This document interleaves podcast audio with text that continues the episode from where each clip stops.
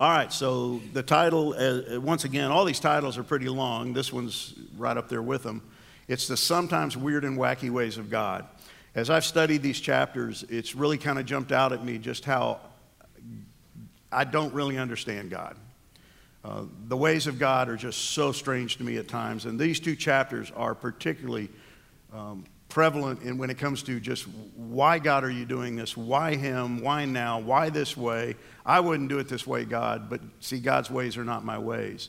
And sometimes His sovereignty really does look like it's a form of insanity, uh, especially as you, you enter into a problem and you see things happening and you don't understand them and you don't like them and you wish they were different. It sometimes takes years before you can look back and go, man, God was all over that. God was all through it, He was working in it, and His will was done in the midst of it. So, the ways of God. We've looked at chapter 13 last week. We're going to look at 14 and 15 this week. Next week, we'll look at chapter 16. But every one of these chapters, revolving around the life of Samson, all deal with this one thought don't lose sight of God.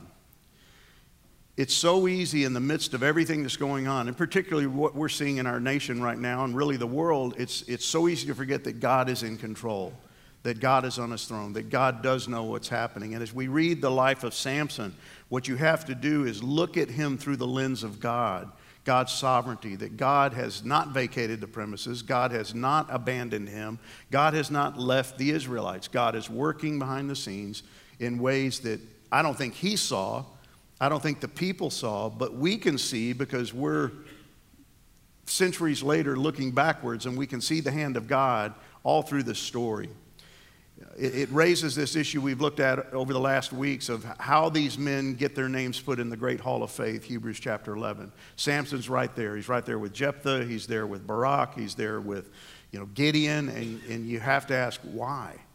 Why are these men there? And, and Samson more than any of them. Samson to me is like the epitome of the spiritual failure because I look at his life and I really, I really, really question, Lord, why did you put him in this hall of faith? Why is he there with Abraham and David and some of these other men? And it's, it's because there's, there's at least one moment in this guy's life when he did put his faith in God, when he turned to God, when he called on God. There's only one, there's only one that we see, but at one point in his life, when everything else failed, he turned to God and he became at that moment a man of faith. See, that's the key. We've, we've got to keep turning to God, putting our faith in God, relying on God, not panic, not look at the world, not listen to the world, but listen to our God and what He has in store because He is and always has been and always will be sovereign over all. See, Isaiah 55, 8 and 9, God tells us, My thoughts are not your thoughts, neither are your ways my ways, declares the Lord. As the heavens are higher than the earth, so are my ways higher than your ways, and my thoughts than your thoughts. See, God is not like you and me. He's, he's not operating on our standard, He operates on His standard.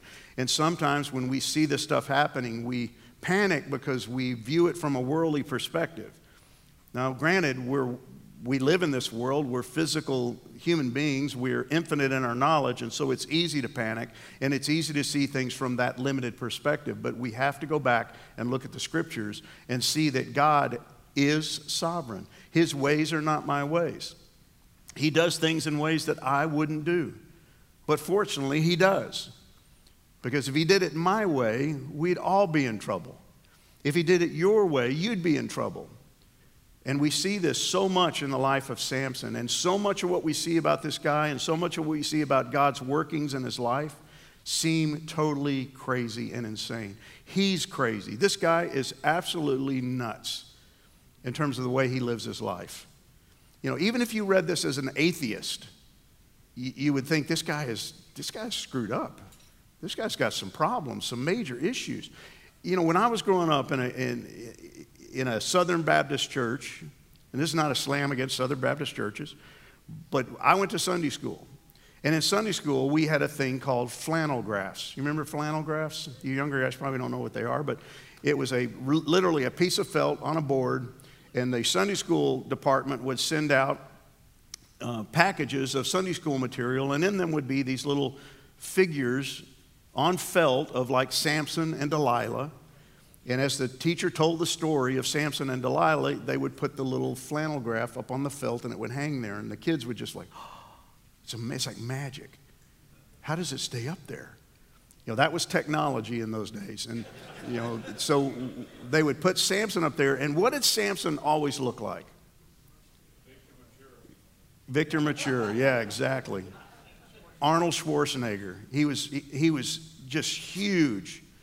He was all pumped up. And as a kid, especially as a male boy, I looked at that and man, that's what I want to be. Every boy in that Sunday school class wanted to be like Samson. And really, every time that Sunday school lesson was taught, it was taught that Samson is a hero of the faith. Once again, did any of those teachers ever read the story of Samson in the Bible? Because I read it and I go, why in the world did I ever want to be like Samson? And I don't think Samson looked like that. I think Samson probably looked more like Pee Wee Herman. I really don't think Samson was bulked up. I don't think he was strong because nobody could figure out how he did the stuff he did. That's why later on in chapter 16, his wife's going to go, Tell me the secret of your strength. Well, if he's bulked out, she didn't need to ask that. You're just strong. You're just huge. He wasn't huge. He just looked like you and me, average looking guy. And we have to remember that he's God's chosen leader. How do we know that? What did the angel say to his mom and dad? Behold, you shall conceive and bear a son. No razor shall come upon his head, for the child shall be a Nazarite to God from the womb. And he shall begin to save Israel from the hand of the Philistines. His whole purpose for being was what? To save the people of Israel from the Philistines. That's why he was conceived miraculously to a barren mother. That's why he was going to be born. That's why he was going to live his life. That was his whole purpose, was to save the people of Israel from the Philistines. So, what happens? Well, when reading the Old Testament in particular, we always have to remember these books were written for a particular audience. Um, they weren't initially written for you and I. Now, because they're inspired by the Holy Spirit, yes, they were, but the author, in this case Samuel, was writing it for the Hebrew people living during the period of the kings, the period that came after the period of the judges. And so he writes this book and he wants them to see something. Every author writes so that you will see something. And so he writes to the Old Testament Jews living during the period of the kings Saul, David, Solomon, and all those who came after them. And they, he wanted them to see Samson as an image of them. So here's what I think was meant by Samuel when he wrote the book initially. When they began to read this, they would read the story of Samson and Gideon, all these people, but particularly Samson, they'd be reading along going, man, this guy is an absolute moron. How could this guy be a Nazarite and do the things that he's doing? How could he sin against God like he's doing? He's the judge of Israel. How could this guy be so stupid? And then they go, wait a minute, he looks a lot like me. I'm like Samson. It's like when you read some of the stories about the Israelites and you, you're always blasting the Israelites about how stupid they were and some of the stuff they did, and then suddenly you open your eyes and go, I'm a lot like the Israelites. See, Samson mirrors them.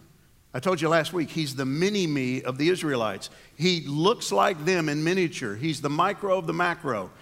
You look at his life and you go, man, everything he does looks just like what the people do. He's flawed. He's flawed in every way. You can't make him a hero. You can't say, Boy, son, I want you to grow up and be a Samson. You could say that, I just wouldn't recommend it. Because he's not there for us to emulate, he's there to show us what happens when you turn to a human Savior and a human Savior who refuses to do the will of God. So, what about us? We're the secondary audience for this book. Samuel didn't know about us, Samuel didn't think about us, he didn't have me in mind, but the Holy Spirit did because we read this and we're to see Samson as a picture of Jesus. But he's a really bad view of Jesus. He's the like the mirror image, but the dark side of Jesus. He's the Savior, right? He's supposed to save the people, but all of his actions are the direct opposite of what Jesus would do when he came as the Savior of Israel. So, as Christians, we read the story and we see it at a different level because we're on this side of the cross. And we see him also as a human Savior, a flawed human Savior. There is no human Savior out there that will save you and me. There is nobody out there that has the solution to the coronavirus problem. And I'm not saying our medical community is not smart and that they came up, came up with a, a cure or a, um, some way to treat it, but ultimately, the only Savior any of us have is Jesus Christ. And so we read the book from a different perspective. Look at this. Look at how closely Samson mirrors Jesus. And this is a fun study to do if you want to get into it. He's a Savior sent from God. He's miraculously conceived and born. He's empowered by the Spirit of God, just like Jesus was. He is tempted and tried. He just gives in every time. He's on a mission for God. He defeats the, he's supposed to defeat the enemies of God. He's supposed to save the people of God. Every one of these things about Samson is true of Jesus, except that Jesus did it the right way, according to the will of God. See, this guy Samson, what should jump out at you this morning is that everything he did, he did filled by the Spirit of God, which makes it really weird to read this story. Because you're going to see over and over again, and he was filled with the Spirit of God, and then he did something. And the something that he did, you read it and go, why in the world did he need to be filled with the Spirit for that? Why would God empower him to do that? Because that looks like something that God wouldn't want him to do.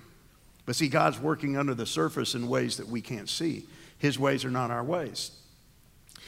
Filled with the Spirit of God, he's going to fail to do the will of God over and over and over again. Remember, what did the angel say to his mom and dad? He will begin to save the people of Israel from the Philistines, but he's going to do it in a way that is not willingly done according to the will of God. He does it for his will and according to his way for his own personal gain. He is the most self centered character we see in the scriptures, as far as I'm concerned. It's all about Samson, everything's about Samson. So look at chapter 14. Samson went down to Timnah, and at Timnah he saw one of the daughters of the Philistines. Then he told his mother and father, I saw one of the daughters of the Philistines at Timnah.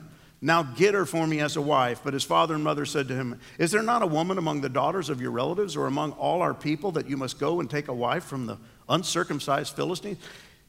This story is already off in the wrong direction. Like chapter 13, we ended with, He's born. Now we start chapter 14, and he's busy. We have no idea what happened in the middle from when he was born to when, I don't know what age he is here. He's old enough to notice girls, right? He sees this woman and he wants her. He's of marrying age, so he's probably in his mid to late 20s, early 30s. But it's also like Jesus. We have some information about Jesus as a child up to about age 12, and then there's a huge void, and at 30, he shows up on the scene to be baptized by John the Baptist.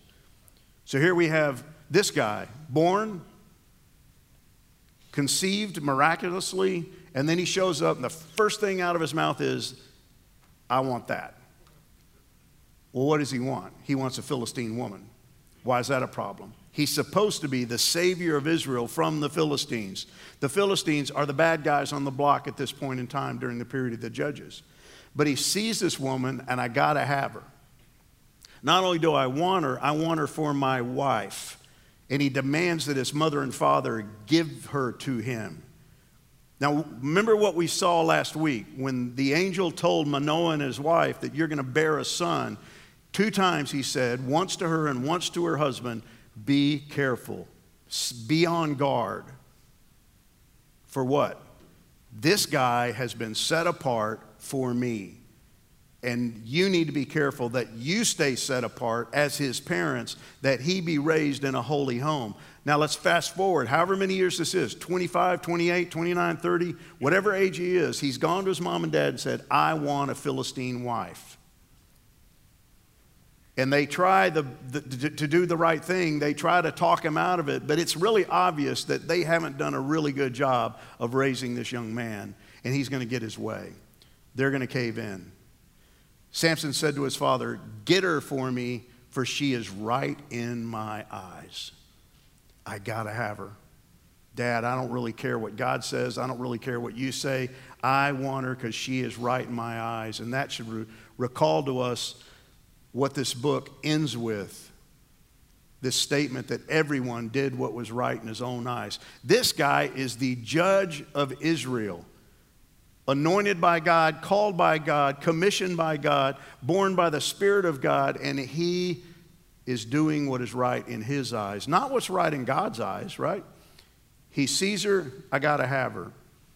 Even though he's the judge of Israel. Even though he's a Nazarite. A Nazarite, we saw in Deuteronomy chapter 6, is somebody who takes a vow to God and who says, I will remain set apart to God. I will not drink wine. I will not eat grapes. I will not eat raisins. I will not have anything to do with unclean food. And I will keep myself pure. I won't even cut my hair for the whole entire length of my vow to the God, to God. He's a Nazarite. He's set apart. He's holy. And yet, I want to marry her, a Philistine, which means she's a Canaanite. Canaanite is just the overarching term for all those people groups that lived in the land of Canaan. He wants one of the Canaanites, even though God said this to them do not marry them. Do not let your daughters and sons marry their sons and daughters, for they will lead your children away from me to worship other gods. This guy is supposed to be leading the people away from the Philistines, not toward them. But everything in his life is about who? It's about Samson. Now, verse 4, I, I, never noticed this verse before in my entire life, and I guarantee not one Sunday school teacher when I was 8, 9, 10, 11 ever shared this verse with me. Look at what it says. His father and mother did not know that it was from the Lord. What? What's the it? Him marrying the Philistine. Now, I don't know about you, but I know enough about the Bible to read that and go, well, that doesn't make any sense. He's a Nazarite. He's been set apart by God. He's supposed to be holy. He's not supposed to have anything with Philistines, most certainly not marry them. And yet it says, This is of the Lord. That ought to just at least put a check in your spirit to go, why, why would God do this? Remember, His ways are not your ways, His thoughts are not your thoughts. This doesn't seem to make sense. And yet, God is working behind the scenes in ways that we can understand. And it tells us why God is ordaining this to happen. It says, For he was seeking an opportunity against the Philistines. The whole story of Samson is about the Philistines, it's about the enemies of God and it's about the will of God in doing what God had commanded them to do that they had never done, which is get rid of the people living in the land of Canaan. See, Philistine, the, uh, Samson's just a tool in the hands of God at this point. But here, here is God saying, This is my will that he go after this woman and even marry this woman so that I can accomplish my overarching will for the people of God. This is so much bigger than Samson. See, Samson sadly thinks it's all about Samson. But this story tells us it's really about the will of God. It says, At that time, the Philistines ruled over Israel. What's significant about that is the wording. In the Hebrew, the wording is they had dominion over them, they were ruling over the, the people of Israel. That was not the way God planned it. That's not what God wanted. God said, Go in and wipe out all these people groups, because if you don't, you're going to intermarry with them, you're going to associate with them, and you're going to end up worshiping their gods and forsaking me. So it's not what God wanted, it's not what God intended. It's exactly what he told them would happen if they didn't clear them out, right? What did he say? Judges chapter 2, verse 3. They, the Canaanites, the Philistines, the Jebusites, will be thorns in your sides, and their gods will be a constant temptation to you. What's really fascinating about Samson is Samson never seems to worship false gods like Gideon did. You know, he doesn't, he's not attracted to the gods of the Philistines, he's attracted to the Philistines. Like he's, he just can't keep his hands and his eyes off Philistine women. Over and over again, you're going to see this pattern. He sees one, I got to have her. And it's going to be literally the death of him. That he's got this lust going on for these women, particularly Philistine women. See, it's not their gods. He could care less about their gods. He's worshiping other things other than the God of Israel. So, what's really interesting in the story is that the people of Israel, all throughout the book of Judges, face persecution. Why? Because God persecutes them because of their lack of obedience and faithfulness to Him. But now it's gone to, a, to subjugation. They are subjugated to the Philistines. They are under the rule of the Philistines. They're not just being harassed, They're actually living under the rule of the Philistines, and there's nothing they can do about it. So, what happens? Samson goes down with his father and mother to Timnah. All of this is taking place in a very small geographic area. This guy never ventures far from home. But everywhere he goes, it's always a Philistine community. You know, he never goes to Jerusalem. He never go, he, he's always going to where the Philistines live, and that's Timnah. So he goes down there with his father and mother. He's got them in tow. And it says, Behold, a lion came toward him roaring. Now, first of all, what's he doing in a vineyard? He's a Nazarite. I don't think this is just coincidence. I think he's passing through a vineyard, and I don't think he's on a leisurely stroll. I think he's probably eating the grapes of the vineyard. I think he's hanging out in the vineyard. But it says he passes through a vineyard and a lion comes out. And I read that and I go, good, he deserves it. He deserves to get eaten by a lion because he's disobedient. But what does verse 6 say? Then the Spirit of the Lord rushed upon him. What? I read that and I go, God, why? No, let the, let the lion eat him. He deserves it. But no, the Spirit of the Lord comes upon him. And although he had nothing in his hand, he tears the lion limb from limb with his bare hands. Now, this guy knew he was powerful, right? He didn't know it by looking in the mirror. He was able to do things that nobody else could do. He tears this lion apart. So let's do the Cliff Note versions of this whole chapter. He sees a woman, she's a Philistine. He wants her. He goes to his parents. They agree to the marriage. They've obviously gone down to Timnah with him to get this woman. He runs into a lion in a vineyard. Shouldn't be in a vineyard. He's a Nazarite. God gives him power to kill the lion with his bare hands, which should jump out at us because he's a Nazarite. And if you kill an animal with your bare hands, what do you get all over your hands? Blood. If you get blood on your hands as a Nazarite, you're now unclean. Remember, he's not to touch a dead carcass, he's not to get close to a dead carcass. He's just ripped one apart, and he's now unclean. And then he doesn't tell his parents about any of it. So by associating back with his parents, now they're unclean because he's not gone through any ceremony to become clean again. Everything about this guy is wrong. Everything he does. And yet he does it filled with the Spirit.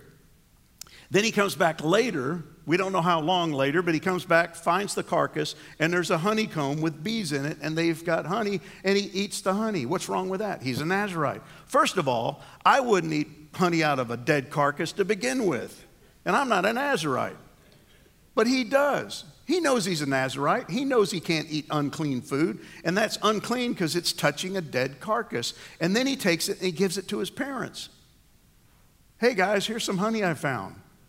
And he doesn't tell them where he found it. So therefore, now they're unclean. This guy is a total spiritual screw up. And yet he's in the Bible. And this is the, the real clincher. It says he goes and he goes to a party. It's called a feast, but the word is really particular in the Hebrew. This is not a Israelite wedding. This is a Philistine wedding, and it's a seven day drunken orgy. Now, is there anything wrong with that?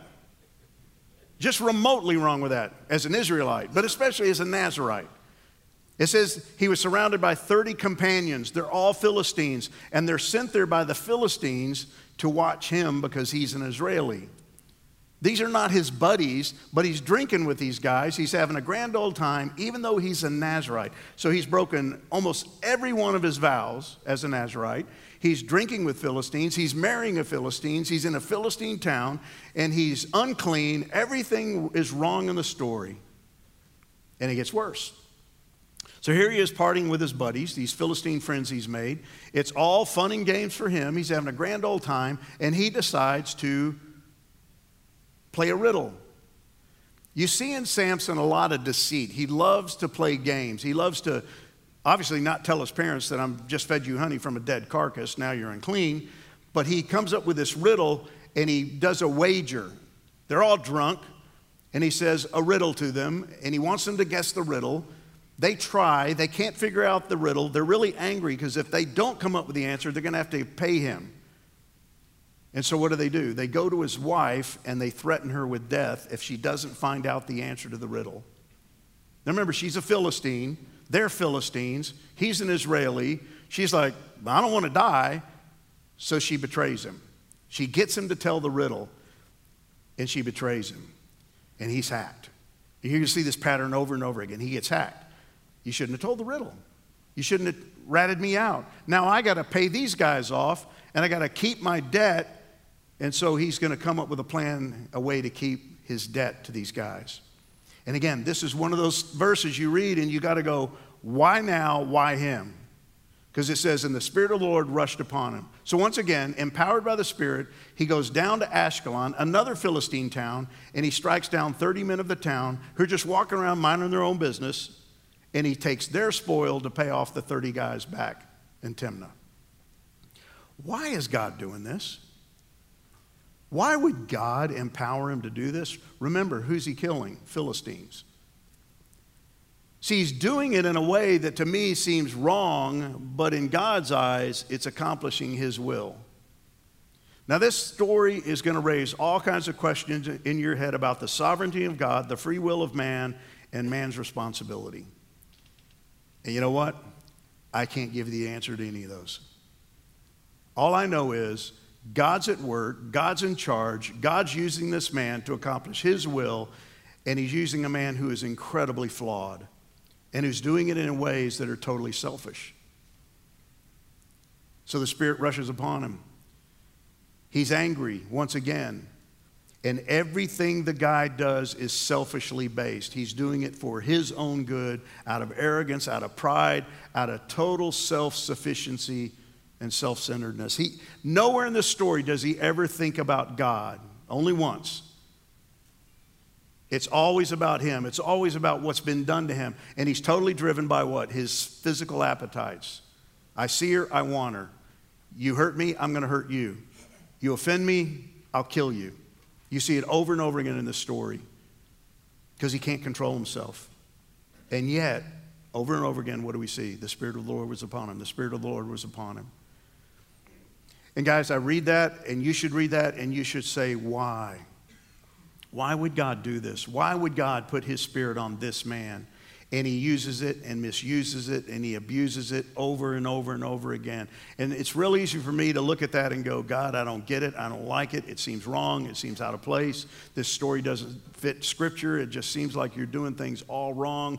But I got to keep reminding myself, He's God. His ways are not my ways. But I do see in this man, he's using the power of the Spirit for personal gain. And I have to stop and ask myself, wait a minute, do I ever do that?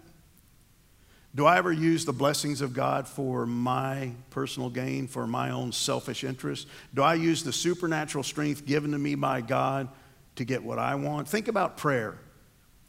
Prayer is something given to you by God. It's an opportunity given to you by God to come to the throne of God and ask things of God. But how many times do you use that power given to you by God for selfish gain, for selfish interests. It's always about you. It's always about my needs, what I want. Do this for me. Do this for me. I need this. I want that. Get that for me, God.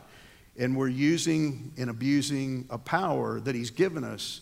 And I'm not telling you you can't ask God for things, but guys, how many times do you ask God for things but never ask what God would have you do? See, we can do the same thing. Because every time in the life of Samson, you see his power tied to the Spirit's presence. What he did, he did in the power of the Lord. Anything he accomplished, he accomplished in the power of the Lord. But sometimes he attempted to try to use that power for his own purposes. See, I don't think Samson understood why he was strong. He knew he was strong. He was able to do incredible things like rip a lion apart with his bare hands, but he didn't understand why he had the power. He forgot the commission God had given him. You were to save the people of Israel from the Philistines. And he was using it for personal gain. And I know that it wasn't his hair. We're going to get into this next week in greater detail. But fast forward to chapter 16, verse 20. See, I was told in those Sunday school classes that Samson was strong because of his hair, because when his wife Delilah cuts his hair, he loses all his strength. But look, look at what it says. And he awoke after she cuts his hair and he says, I will go out as at other times and shake myself free. But he did not know that the Lord had left him. His power came from the Lord, not his hair, not because he didn't eat certain foods or he didn't drink wine. It was because the Lord gave him power. And when the Lord vacated the premises, the Holy Spirit left him, he lost his power. It was not his hair.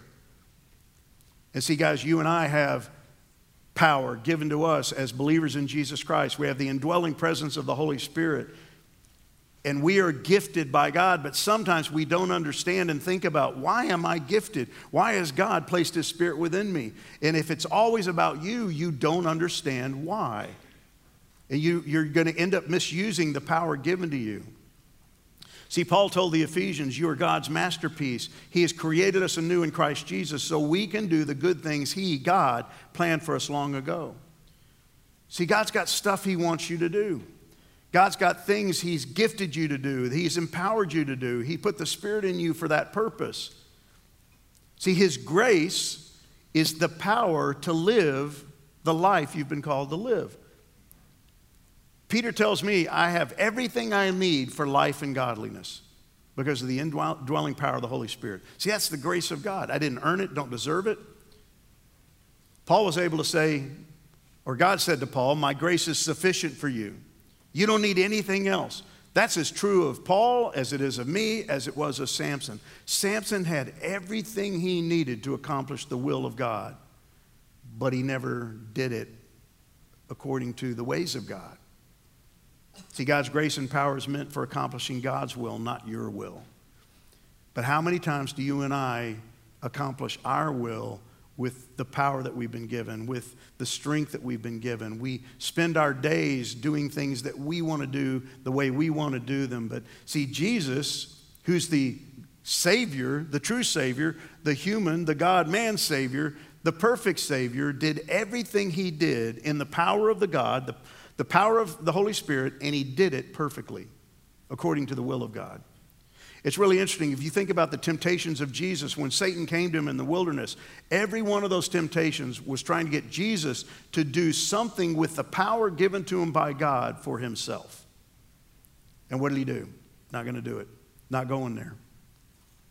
I am not going to take the power given to me by God to do my will, feed myself, glorify myself, I'm going to do it for His glory, for His will, according to His purposes and according to His ways. So you don't see that in Samson. So, chapter 15 takes us to another part of this sad guy's life. It says, after some days, after the wheat harvest, he goes back home to his wife, who he abandoned. He, he paid off those 30 Philistines and then he just vacates the premises. He's married, but he leaves his wife. He's so hacked, he just leaves her behind. He lives, leaves her in Timnah. Then he shows up, and this is so classic. This is a typical man. He says, I will go into my wife in her chamber. And you don't have to be a Bible scholar to know what he wants, right? He's not looking for conversation, he's looking for sex. And he brings a lamb, a young goat. It's like flowers. I've been gone for three months. Here, honey, I'm back. Here's a young goat. But her, her father gives him some bad news won't let him go in. And he says, I thought you hated her. You left her, so I gave her to somebody else. Now, how do you think that's going to go over with Samson? This guy who can't control his, his emotions. He says, This time I shall be innocent in regard to the Philistines when I do them harm. He is hacked once again. Why is he hacked? Because they're Philistines? No. Because they've offended God? No. Because they're idolatrous? No. Because they're uncircumcised? No. Because they took his wife, who he abandoned, and gave him to somebody else and he's going to wreak havoc on him. So he returns to the wife he abandoned. His father in law tells him bad news. He responds just like we expect. He says, I'm going to wreak evil on you. That word is raw, and it's the exact opposite of righteousness in the Bible. He's not going to do the righteous thing, he's going to do the evil thing, the wicked thing, all out of personal vengeance and personal gain and personal satisfaction. You screwed me, I'm going to screw you is basically what he's saying. And he does. But see, God, behind the scenes, is doing things his way to accomplish his will and his purposes through this very flawed individual. So what happens? Well, he's going to go and attack the Philistines. But see, God's in the middle of it. And the focus is really on the Philistines, right? God created him to deliver the people of Israel from the Philistines. He's married one of them, he's been hanging out with them, but God's going to still use him to do what he needed to do. They're the enemies of Israel. But see, the sad thing is, he didn't understand it. Samson didn't understand that these people are not to be ruling over us. We shouldn't be subjugated to them. But he and the people of Israel were perfectly fine with it. Why else would he go hang with them? Why else would he intermarry with them? Why is he, as the leader of the Israelites, model this behavior? Because he's just perfectly fine with Philistines. He's been Canaanized, just like we saw Gideon. And so we see Israel, Samson learning to live, compromise their lives, compromise their faith, complacent about their walk with God, but God's not okay. God's not okay with this. You and I can get okay with our lifestyle, but God's never okay with it. And God's always going to do what God's prone to do, and that's to deal with wickedness. And in this case, the Philistines. And once again, he's going to use this flawed man. So what's he do? Samson goes out and he catches 300 foxes and he takes torches and he ties their tails together, two, two foxes together, puts a torch in between their tails and sends them out into the fields and the orchards of the Philistines.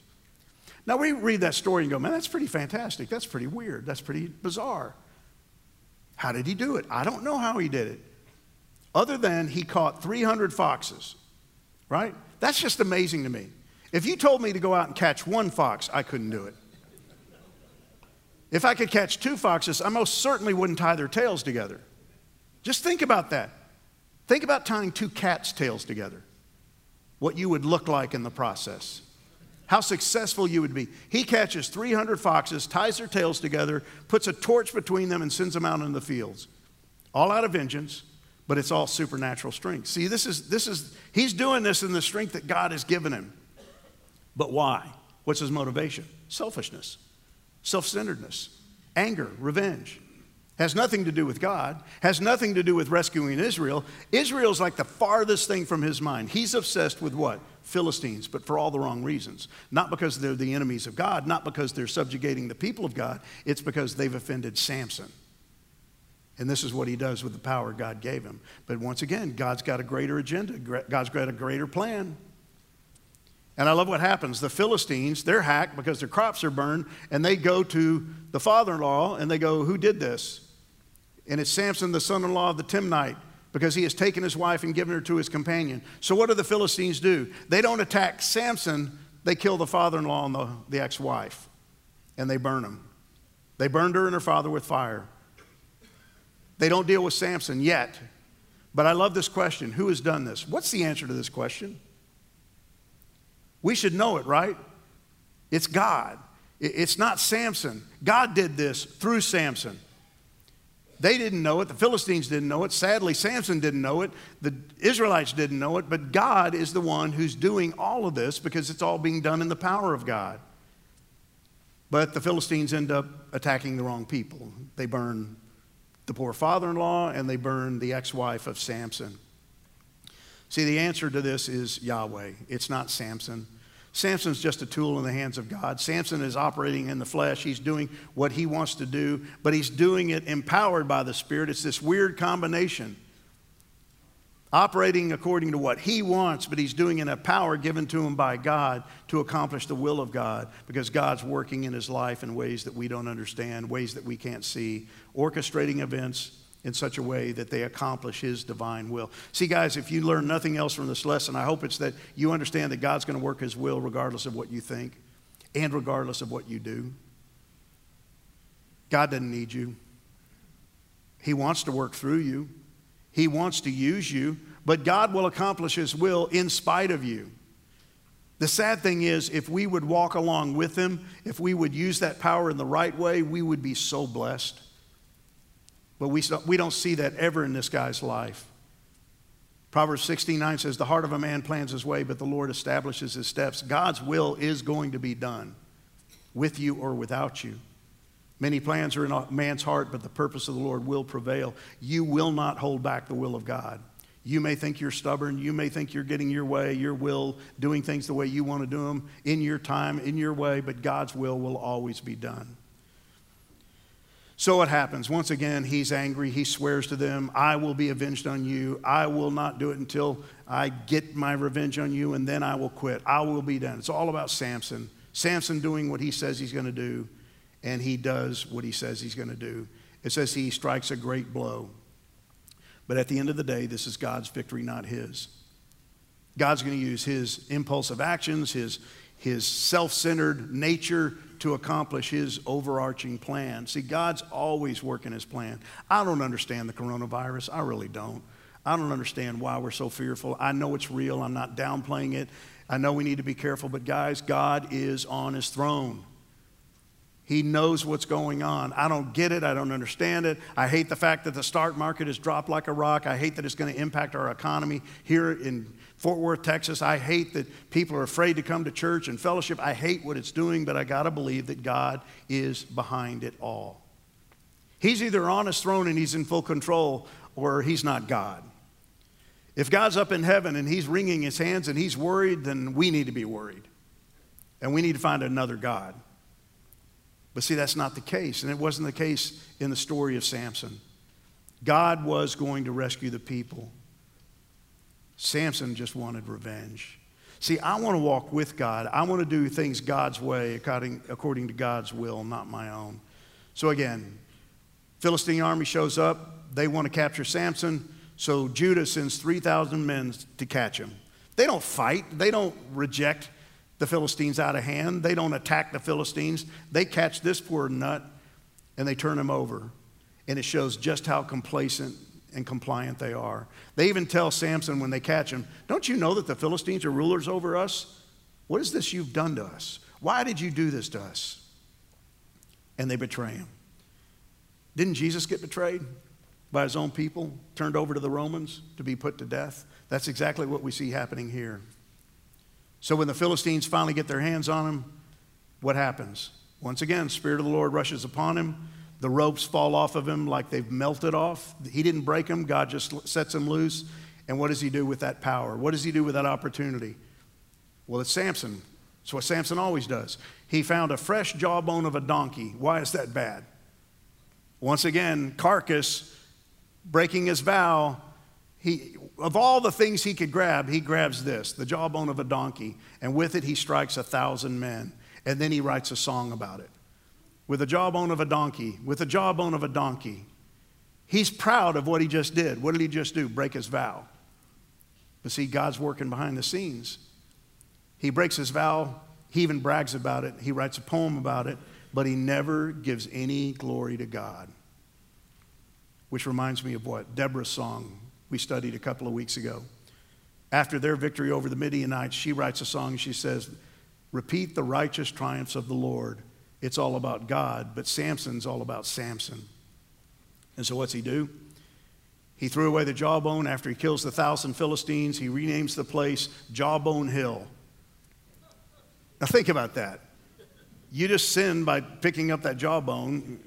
You did it all for the wrong reasons, and now you name the place Jawbone Hill, commemorating your disobedience to God. And then it says he was very thirsty. And I'm going to blow through this really quick, but this, this guy's is so interesting to me. It's why I love the scriptures. It says he was very thirsty and he called upon the Lord. It's the first time he's ever called out to God in this whole story. Why is he doing it? Because he's thirsty. You've granted this great salvation by the hand of your servant, and shall I now die of thirst and fall into the hands of the uncircumcised? See, he's complaining to God. He said, I did this great thing for you. I killed all these Philistines. Now I'm thirsty. You're going to let me die of thirst? He's complaining. And this is not the first time this has happened in the life of the Israelites, but it's the first time this guy's ever called out to God, and he's only doing it because he's thirsty. See, he's not looking for God for anything else than just meet my physical need. He doesn't want a relationship with God, he just wants rescue from God. Well, think about Exodus 17. People of Israel have left Egypt, they're headed in toward the promised land. They reach this place and they find there's no water, so they go to Moses and say, Give us water. We're thirsty. And then they complain and they say, Why did you bring us up out of Egypt? To kill us and our children and our livestock with thirst? Is this your idea of good leadership? It's the same thing Samson's doing. And so, what does God do? He splits open a hollow place that's at Lehi, and water comes out, and he drank, and his spirit returned, and he revived. See, God meets his needs. And then it says he judged Israel for 20 years. But once again, let's go back to Exodus 17. God told Moses, I will stand before you there on the rock at Horeb, and you shall strike the rock, and water shall come out of it, and the people will drink. And Moses did so in the sight of the elders of Israel. And he called the name of the place Massah or Meribah because of the quarreling of the people of Israel. And don't miss this last part because they tested the Lord by saying, Is the Lord among us or not? See, that question summarizes the two chapters we just looked at. See, he's saying, Are you going to be with me or not? Are you here or not? I'm thirsty. Are you going to meet my needs or not? What has God just done? Filled him with his power over and over and over again, and he's used it for purely selfish reasons, and he's now questioning the goodness and the very presence of God. Well, do we? Do we? Well, that's your first question. Have you ever asked that question in one form or another? God, are you here? Have you left me? Have you forsaken me? Have you walked out on me? Are you mad at me? Have I done something to offend you? If you've ever asked that question, what are the situations when you typically ask it? When you get thirsty? When you get needy? When your 401k drops like a rock because of the stock market and you suddenly are like, God, what are you doing? Why me? Why now? What are you, what are you doing? Is God among us? Secondly, God's grace and power is given so that we might do His will but what are some ways we misuse His grace for our own selfish agendas? Living this life that He's given you and I to do our will rather than than His. The only reason you're alive is because of the grace of God. The only reason you're in Christ is because of the will of God, to do His will, not yours. Created for good works. Finally, Samson is proof that human saviors can't hold a candle to Jesus. But why do we keep turning to them? Why do we keep looking to human saviors, either ourselves or someone else, the government, the, the medical community, whatever it is we're turning to at this moment in time? Why do we keep turning to human saviors? Lord, I thank you for this passage. This, this, this story blows my mind. But Lord, I thank you that you, sh- you show us yourself in the story that you are a great God. You are all powerful. You are all knowing. You are all caring. You're always working behind the scenes in ways that we can't see, and that you are never worried. You're never caught off guard. You're never surprised by anything that happens. And at, at this moment in time, right here in Fort Worth, Texas, with all that's flying around the world and taking place in our community, Father, would you help us to focus our attention on you? That we can trust you, we can rely on you, and that, Father, you have a plan that you're working, and would you show us how to step into that plan so that we work alongside you rather than against you, never using your grace for our own selfish desires. Bless the time around the tables, Father, and would you just help us to grow in our knowledge of you and our reliance upon you in the time we have together. And I pray this in Christ's name. Amen.